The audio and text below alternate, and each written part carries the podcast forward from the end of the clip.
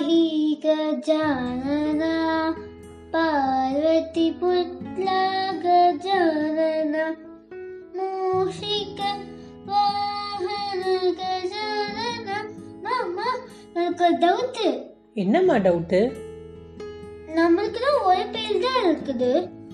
ஆனா புலியாக்கு மட்டும் விநாயகர் கணேசன் ஏகதந்தன்னு இவ்வளோ பேர் இருக்கேம்மா. அதுவாமா பிள்ளையாருக்கு மட்டும் இல்லடா. எல்லா கடவுளுக்கும் நிறைய பேர் உண்டு. ஒரு ஒரு பேருக்கு பின்னாடி ஒரு ஒரு கதை இருக்கு. அம்மா அம்மா ஒரு புலியார் கதை சொல்லம்மா. அப்படியா? சரி அப்போ பிள்ளையார் எப்படி பார்வதிக்கு புத்திரன்னா பிறந்தாங்கன்ற கதையை நான் உனக்கு இப்ப முதல்ல சொல்றேன். ஒரு நாள் பார்வதி தேவி கிண்ணத்துல மஞ்சள் எடுத்துக்கிட்டு குளிக்க போனாங்க. அப்போ நந்தி தேவரை கூப்பிட்டு நான் குளிக்க போறேன். உள்ள யாரையும் அனுப்பாதீங்க அப்படின்னு சொல்லிட்டு போனாங்க. சரின்னு சொல்லி காவல் காத்துட்டு இருக்கும்போது சிவபெருமான் அங்க வராரு. சிவபெருமானை பார்த்ததும் நந்தி தேவர் தேவி யாரையும் உள்ள போக கூடாதுன்னு சொல்லியிருக்காங்க சுவாமி. அதனால அப்படின்னு ஆரம்பிக்கும் போதே சிவபெருமான் நந்தியை தடுத்து நிறுத்தி இல்ல இது மத்தவங்களுக்கு தான் பொருந்தும். நான் அவளுடைய கணவன்.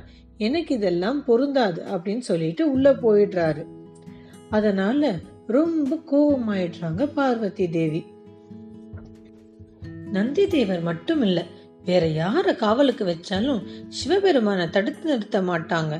அதனால நான் எனக்குன்னு ஒரு மகனை தயார் செய்யறேன் அந்த மகன் என் கட்டளைய கண்டிப்பா கேட்பான் கையில எடுத்துட்டு வந்த கிண்ணத்துல இருந்த மஞ்சள்ல மெதுவா ஒரு சிற்பமா வடிக்கிறாங்க.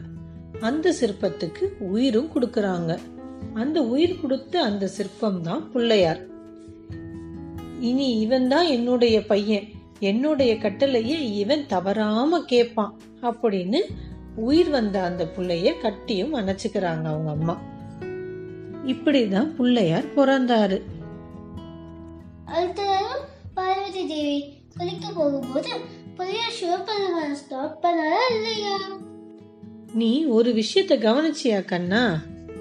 பார்வதி தேவி இப்ப பிள்ளையார செய்யும் போது மனுஷ தலையோட தான் செய்யறாங்க ஆனா நம்ம கும்பிடுற கடவுளுக்கு என்ன தலை இருக்கு? நீ கேக்குற கேள்விக்கு இப்ப பதில் சொன்னா பிள்ளையாருக்கு தலை எப்படி யானை தலையா மாறுச்சு அப்படிங்கிற கதை வரைக்கும் சொல்லணும். அதுக்கு இப்ப நேரம் இல்லடா கண்ணா. நம்ம இன்னொரு நாள் அந்த கதையை பார்க்கலாம்.